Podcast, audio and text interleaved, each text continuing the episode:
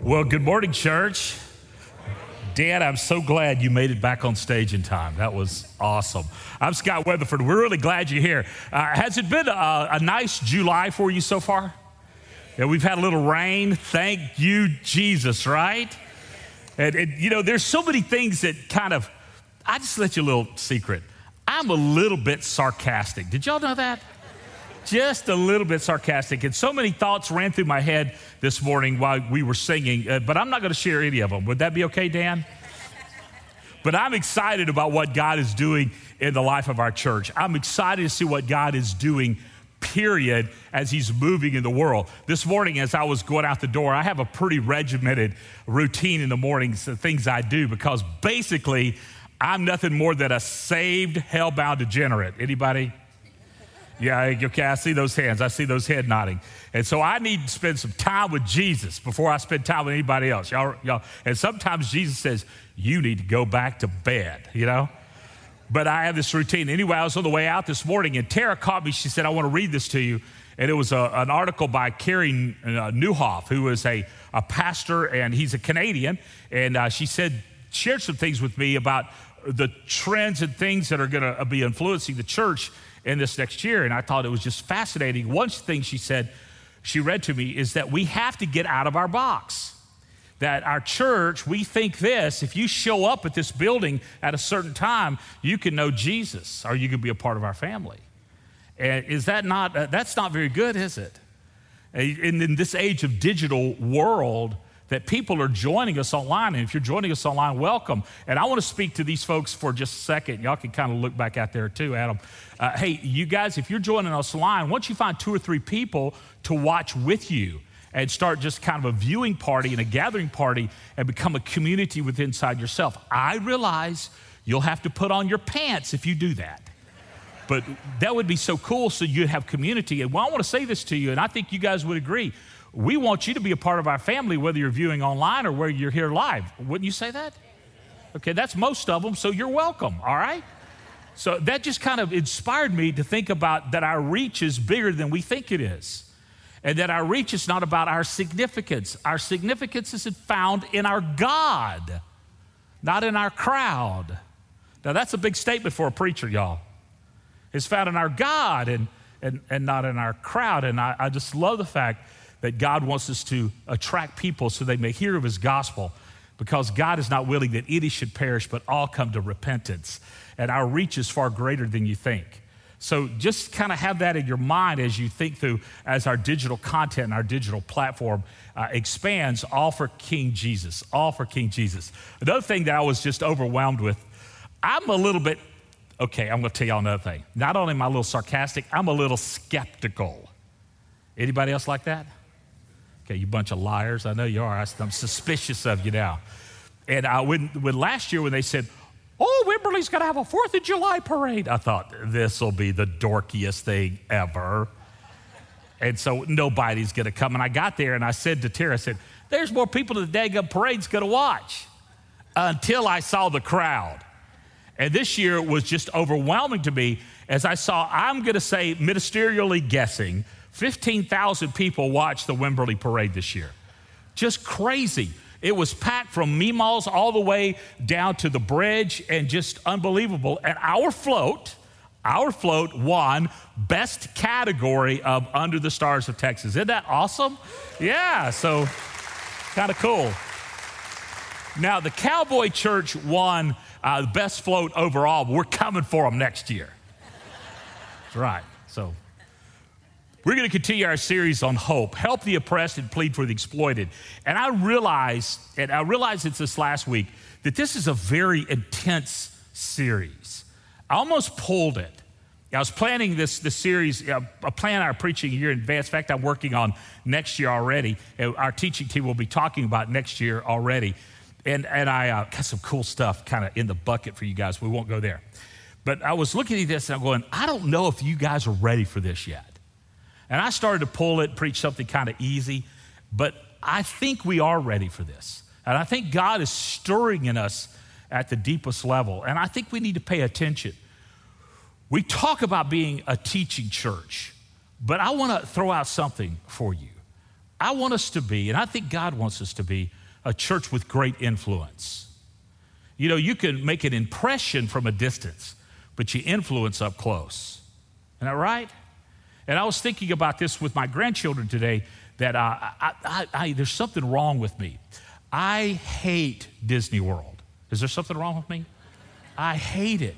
But now I got, I was thinking about taking my grandkids to Disney World and I got excited about it.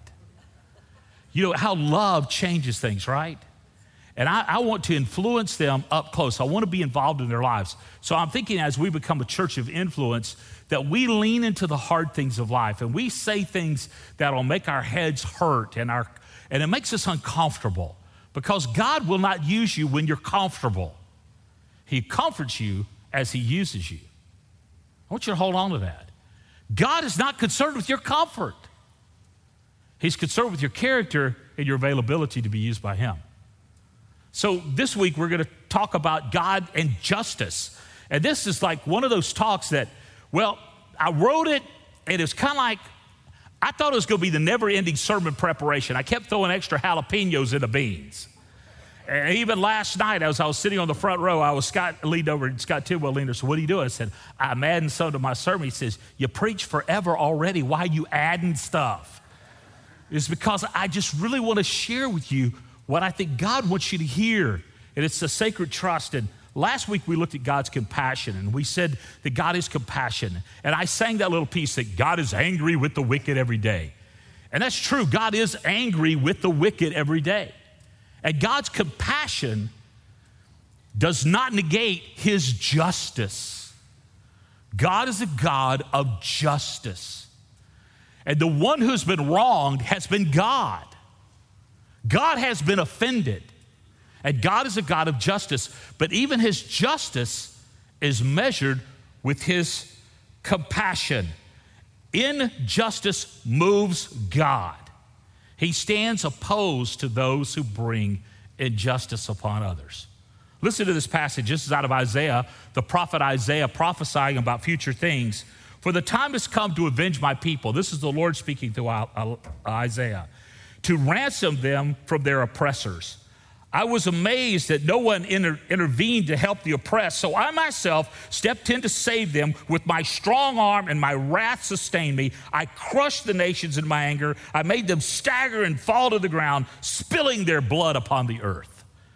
That's a little harsh, wouldn't you think? And that's why people say, well, God, the Old Testament was, was mad and Jesus was soft. And God has not changed. He, he's immutable. He will not be quiet. And He moves throughout history and his justice was measured by compassion. And even as he says those things, smashing the nations and bringing justice and their blood spilt upon the ground, I thought about this that the loving, compassionate God would rather take a person into eternity than let them dwell on this land imposing injustice upon others because he's compassionate. Hmm. God is the justifier, there's none like him. He is the only one who could say what is just and unjust. Now, regardless of what you've thought of, that you say, well, I, I don't believe in this and I don't believe that, and I don't believe in the other. And I, I thought about this. In fact, I thought about this in this morning um, that uh, as Tara was reading that article to me, she said, should we count people who are, who are joining us online, the digital count? And I thought, well, if we counted them, people in the church would say, hey, just padding his ego. And then she said to me, Do you think Sears counts Amazon? Do you think? So people matter. And that's like, like ignoring God and his justice is like arguing or, or, or arguing about justice, is this just or is like arguing about is water wet? Of course it is. God is a God of justice, and only He can determine what is just and he reveals his justice to us. Where does he reveal it, y'all? Thank you, Scott Tidwell. Through his word. Through his word. Okay, so all of this, in his movement of justice, God longs to do this. Now, this is going to be encouraging for you, I hope, that he longs to bring his peace. That's what God longs to bring. God wants you to have peace. How do I know this? Because Jesus said this on the night he was betrayed Peace I give to you, not as the world gives I unto you. Let not your heart be troubled, nor let it be afraid. Jesus wants to give you peace. I can face most anything in life as long as I have peace. Are you with me? And that's the supernatural indwelling of God's Holy Spirit that brings peace to our hearts. The Hebrew word for that is shalom. Can you say shalom? Shalom back at you. Shalom. And shalom means this, and it's going to be up on the screen the total state of peace, physically, relationally, spiritually, the absence of strife and injustice. Now, in Israel, they would greet you with shalom, and you would depart and you, they would say shalom.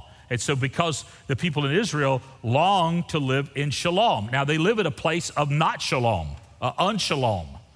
Uh, it's where they live because of the, of the strife in that world and the adversarial in that world. Uh, and those of you who went to Israel with me uh, this last year, you know what it's like to live in that tension. Uh, in fact, uh, Tara and I are planning our next trip for next year. So if you're interested in going to Israel, just uh, give us a holler. We'll have some information out. And those of you who've been, tell the other people how wonderful it was. They're nodding their heads and they're not saying anything. But I thought, thank you, thank you, Colonel. Yeah. So I thought about this, and have I ever, I don't remember a time when I existed in shalom. I don't. And as an adult, the periods of longing for shalom are great. Where I had a total state of peace, I was at peace physically, I was at peace relationally, I was at peace spiritually. And there was absence of strife and injustice. I, I, I long for, wouldn't you like to have shalom in your life? Wouldn't you? That's none of you, wouldn't you? Yeah, absolutely. Now, I thought about this as I was giving Lily a bottle the other day. Lily's almost one. She'll be one on August the 11th. I was holding her in my arms. I was giving her a bottle as she was drifting off into sleep. And I thought, that is shalom. And some of y'all, I need to give you a bottle and hold you into my arms, right? But you don't need formula in that bottle, just saying. You Baptist, right? I've been in a, a, few places in the world that I really saw the need of shalom greatly. Israel was one of those places. Uh, I've been to other places in the Middle East where strife was common, places in the middle in, the, in, in Central Asia where there was a form of religiosity called Islam that was not practiced, and strife and, and uh, debauchery was evident. Places in Indonesia, and Bali in particular, a beautiful land where the people there live in poverty because 50% of their income goes to buying sacrifices to appease their gods. In every place, they have a house they built for their God. Outside their homes, they'd have this little house, and they said that's where their God lived, and they would give them food every day, and it would just rot on the street. And understanding that the priests, the Hindu priests, got paid for the people to make sure that they were okay with their false gods. And the only people profiting was the priest. Doesn't that sound interesting? been to places in Africa where they lived on 50 cents a day. Uh, Tara and I flew into the Democratic Republic of Congo to Kinshasa. I took Tara with me. The way I got her to go is I promised we'd spend three days in Paris on the way home. that worked. And we got to Kinshasa, we landed at the airport, and it looked like a movie scene, like Escape from New York. It was an apocalyptic, bullet ridden, mortar hole ridden airport that you landed on a tarmac, you came down off the stairs, and you walked into the building, and then you prayed that there would be a deliverer there who would take you to a hotel room that had sketchy electricity and no running water. And the next morning, we got up and went to a airport that inter, inter Africa airport that we had to bribe the guard in order to get into the gate, had to bribe the ticket agent in order to get on the plane. It got on the plane, it held 19 people, had a spare tire sitting in the middle of the aisle, and there was a chicken on board. And I looked at Tara and I grabbed her by the hand. I said, Baby, it's been a great life. This is where it ends. Because I was convinced that we would crash somewhere down the spine of the Congo River as we flew, flew from Kinshasa down to Boma only to encounter the Church of the Living God in Boma, where thousands of pastors walk for two days to come and be trained. Amazing. Place needed shalom. And the Church of the Living God was there. I've been places in Southeast Asia where I had conversations with parents whose sons were recruited to go fishing. And then after the fishing season was over, the people who recruited them, instead of paying them, killed them and threw them overboard.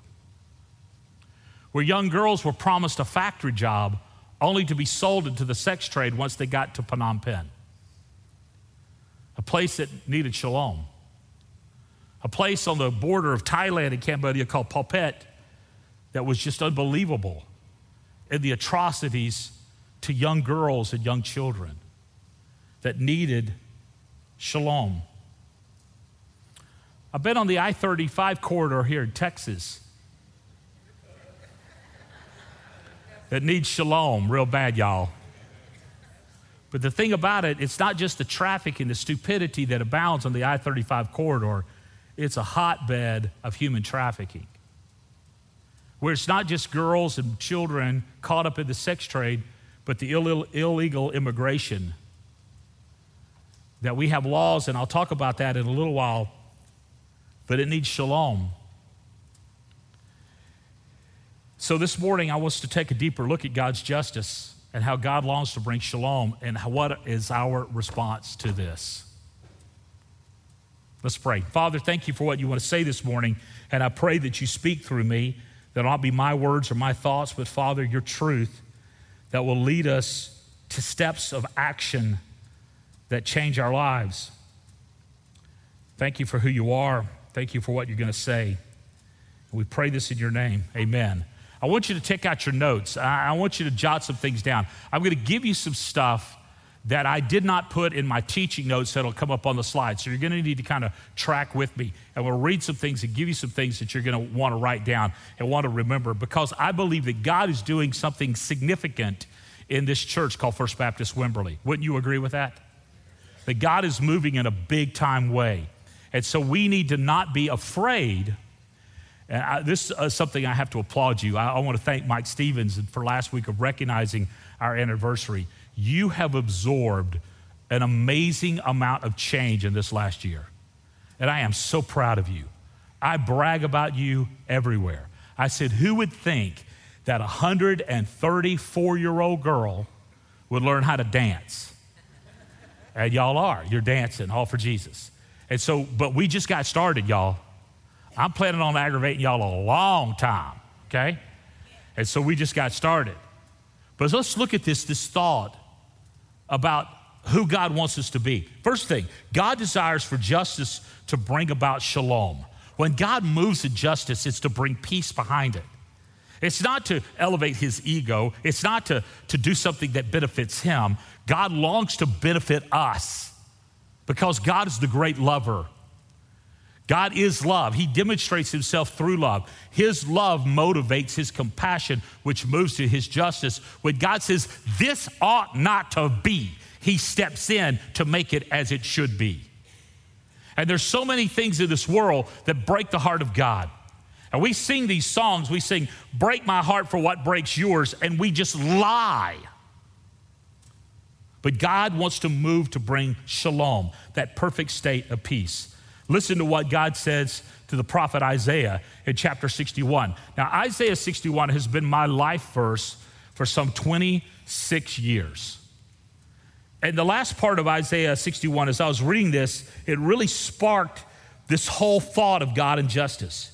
Listen to what he says For I, the, lo- the Lord, I, the Lord, love justice.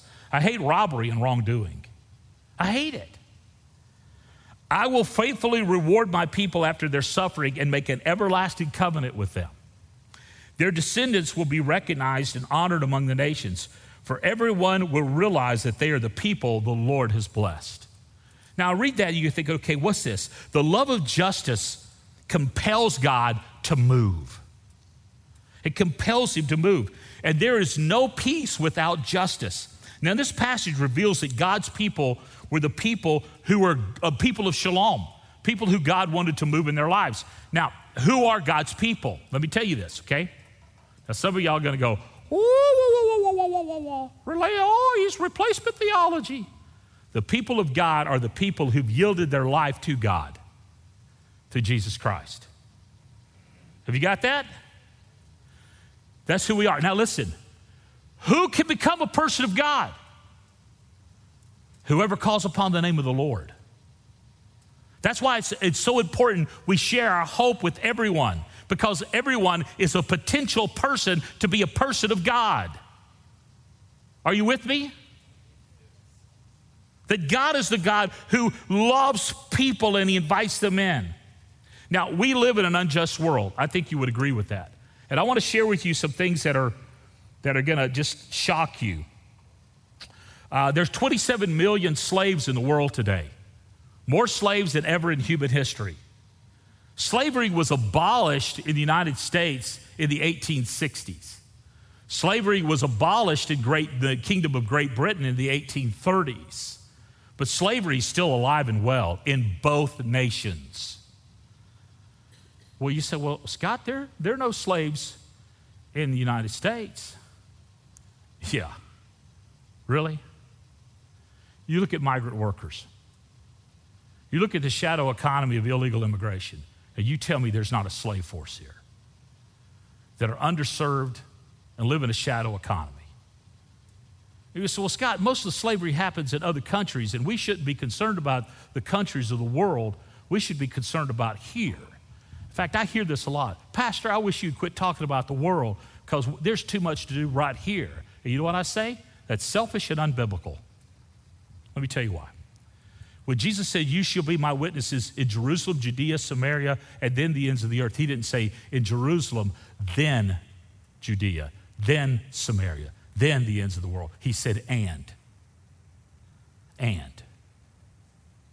In Jerusalem and in Judea and in Samaria and in the ends of the world. God wants us to care about the world here and now. My friend Bob Roberts, who's a pastor up in the Dallas Metroplex, he says God is a global God, global and local. He's global. And he is. And it starts here. In fact, God's justice, get this, Lena, let me tell you a secret. Let me tell you a secret. It starts with you. You being made right. Because you can't bring justice unless you've been justified. Hmm.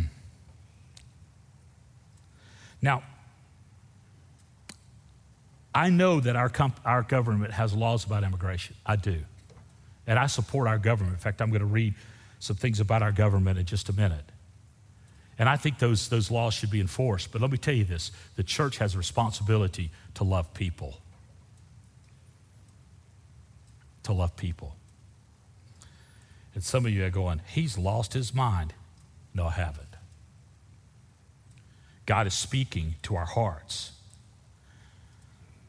The promise of Jesus in Isaiah 9 is the promise of shalom. Listen to this. The people who walk in darkness have seen a great light, and those who dwell in the land of deep darkness, on them a light has shone. Does that sound like maybe us today? We live in a land of darkness, a deep darkness, a light has shone. You have, you have multiplied the nations, you have increased its joy. They rejoice before you as the joy at the harvest. They are glad when they, they divide the spoils, for the yoke of their burden and the staff of their shoulder, the rod of the oppressor, you have broken it as in the day of Midian. And when Isaiah was talking about the day of Midian, he was talking about when Gideon responded to the Midianites who came to oppress the people of Israel. And God used a handful of people, 300 men, to break the yoke of the oppressor. Uh, while we were in Israel, we, we got to see Gideon Springs where the, the 300 drank water. It's pretty awesome. Pretty awesome. And he, he the, now listen to this. For unto us a child is born, unto us a son is given, and the government shall be upon his shoulders. And his name shall be called Wonderful Counselor, the Mighty God, the Everlasting Father, the Prince of Peace. and of the increase of his government and the peace there will be no end. And on the throne of David and over his kingdom, he'll establish it and uphold it with justice and righteousness from this time forth and forevermore. The zeal of the Lord of hosts will do it. I, liked what one translation said the God of heaven's armies will do it. of course, we read that and we read that at Christmas time, don't we? And we read that Isaiah 9, for unto us a child is born, unto us a son is given, and the government shall be upon his shoulders. We talk about Messiah. Listen, Jesus has come. And with his coming, he brings shalom. He brings shalom.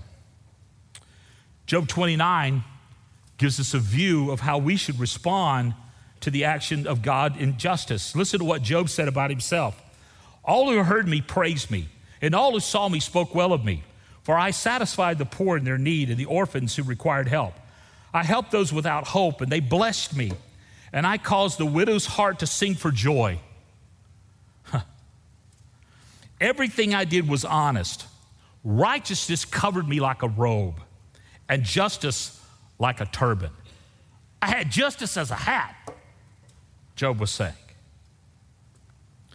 I served his eyes for the blind and feet for the lame.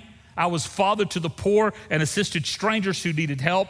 I broke the jaws of the godless oppressor and plucked their victims from their teeth. Now, you read this about Job, and I don't understand the book of Job. I, I systematically read through the Bible. I started Genesis and I read through the entire Bible. I'm in the minor prophets right now. There's nothing minor about those prophets, only they're short, but they're very to the point. And, and, and I get to the book of Job, I just want to skip it because it's a depressing book to me. You know, Job loves God and he eschews evil and he does the right thing, and God allows Satan to just punk him. Satan's a punk, y'all. Did you know that? He's just a punk, and he punks Job, and, and I don't understand it. But one thing I do understand reading the book of Job, I know this about God. I know that God is not into karma. I know that. Job does not get what he deserves. Job gets what he does not deserve, yet he is faithful. God rewards faithfulness.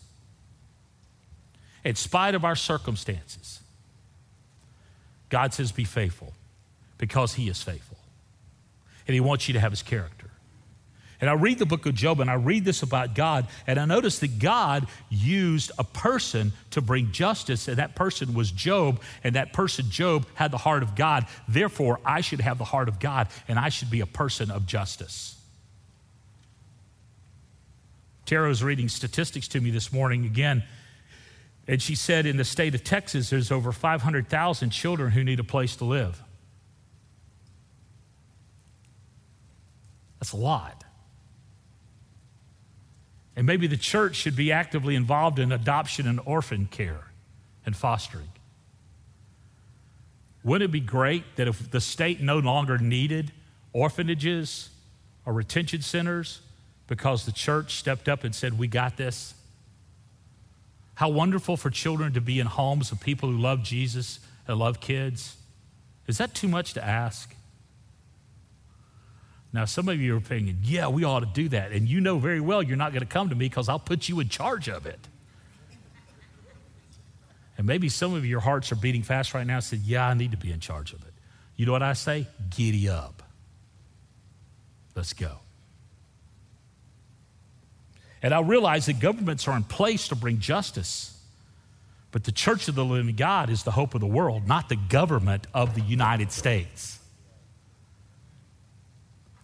Listen to what Paul said. This is a rather long passage and it's not on the screen. So I want you just to listen and listen to what God's saying. Let every person, this is Paul writing to the Romans, who had probably the most bellicose government of history. The Romans were brutal, there was nothing kind about them. Their government was based on authoritarian, dictator, crazy people, megalomaniacs. And this is what Paul wrote about this government. Let every person be subject to the government authorities for there's no authority except from God, and those that exist have been instituted by God. Therefore, whoever resists authorities resists what God has appointed, and those who resist will incur judgment. For rulers not a terror to good conduct, but to bad. Would you have no fear for the one who, has, who is in authority?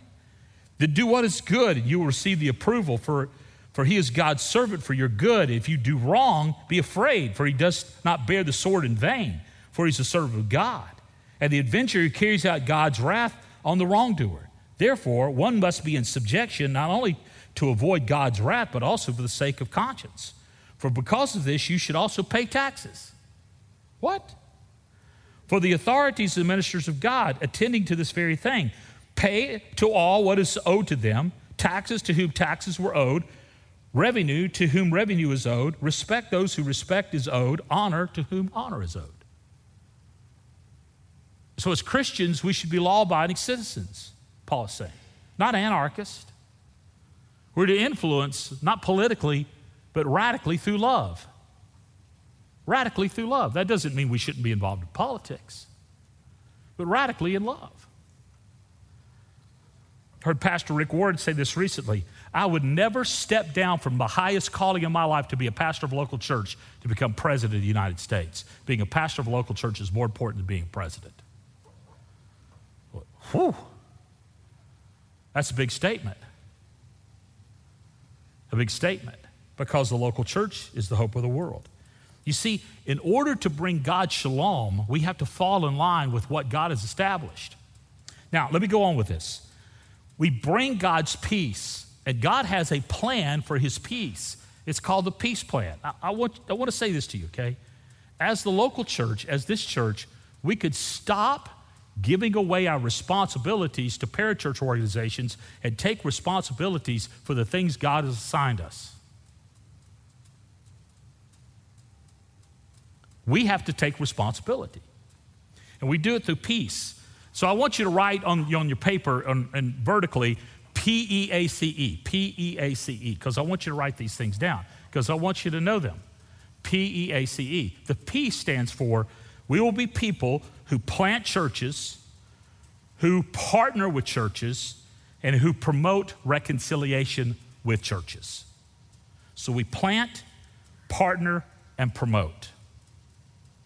Plant, partner, and promote. To start new churches where new churches are needed, to partner with churches that are struggling, and to promote reconciliation.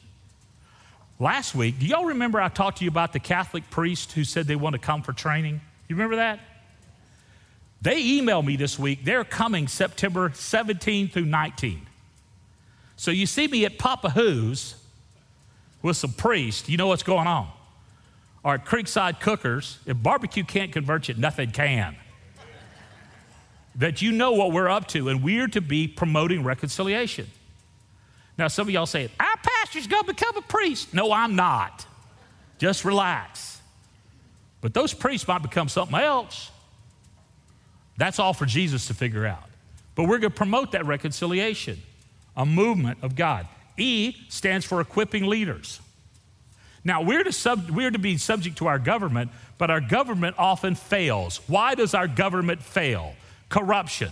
Why are they corrupt? Because they're egocentric leaders. How can you correct egocentric leaders? You train them to have biblical principles, you equip leaders. We're going to Cuba and we're going to bring God's peace because we're going to plant, partner, promote, and we're going to equip leaders. We're going to equip leaders. Y'all, there's not many things I can do in this world. I, I can't. I can't dance. I can sing a little bit. I can't fix anything broken in your house. I will never be a carpenter's helper because this carpenter needs a helper. But I can train leaders, I can train pastors. I can do that. Why can I do that? Because of divine enablement, because God has made me this way. I could do that.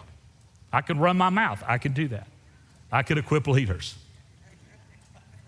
The A stands for assist the poor. Assist the poor. Well, so that's me. No, it's not. Let me tell you why. Because if you have something to eat or access to something to eat, if you have a change of clothing, if you have an access to transportation, if you have an access to health care, if you have a place to sleep, that's out of the, out of the weather, you're in the upper 1% of the world's wealthiest people. That's everybody in this room. To assist the poor. There's a local church who joined with a, church, a, a, a group of local churches in Rwanda, and through this plan of assisting the poor, they've lifted a million people out of poverty. And the nation of Rwanda actually has a middle class now, which is unprecedented for Africa. Because in Africa, you either have it all or you have nothing. And the ones that have it all do not want the people who have nothing to have anything. And as God brings peace, He brings people out of poverty. And they did it by teaching them how to save and how to start saving groups and how to loan each other money and how to assist one another, the local church. The C is care for the sick. It's not a sin to be sick, but it's a sin not to care for the sick. Remember the passage I read last week? Jesus on that last day said, I was sick and you visited me, you cared for me. This same local church who reached into the country of Rwanda asked the pastors of the church in Rwanda, give me two people from your church that I could train to be healthcare providers. And these major United States trained healthcare providers went over to this little country in Rwanda and they trained two people from each church how to provide basic health care and instructions on, on nutrition and hygiene and, and medicine distribution and, and basic triage care. And they taught them how to do that. And then the church became the clinic for the nation. Before this happened, there were two hospitals in the nation of Rwanda, and there were three clinics for 11 million people. Within one year, there were 3,600 clinics sponsored by the local church. And now Rwanda is leading Africa in healthcare. What? Except for South Africa. Oh, because of local church. And there are fewer cases in Rwanda of AIDS than there is in the state of Maryland. Sicknesses are killing little children all over the country, all over the world.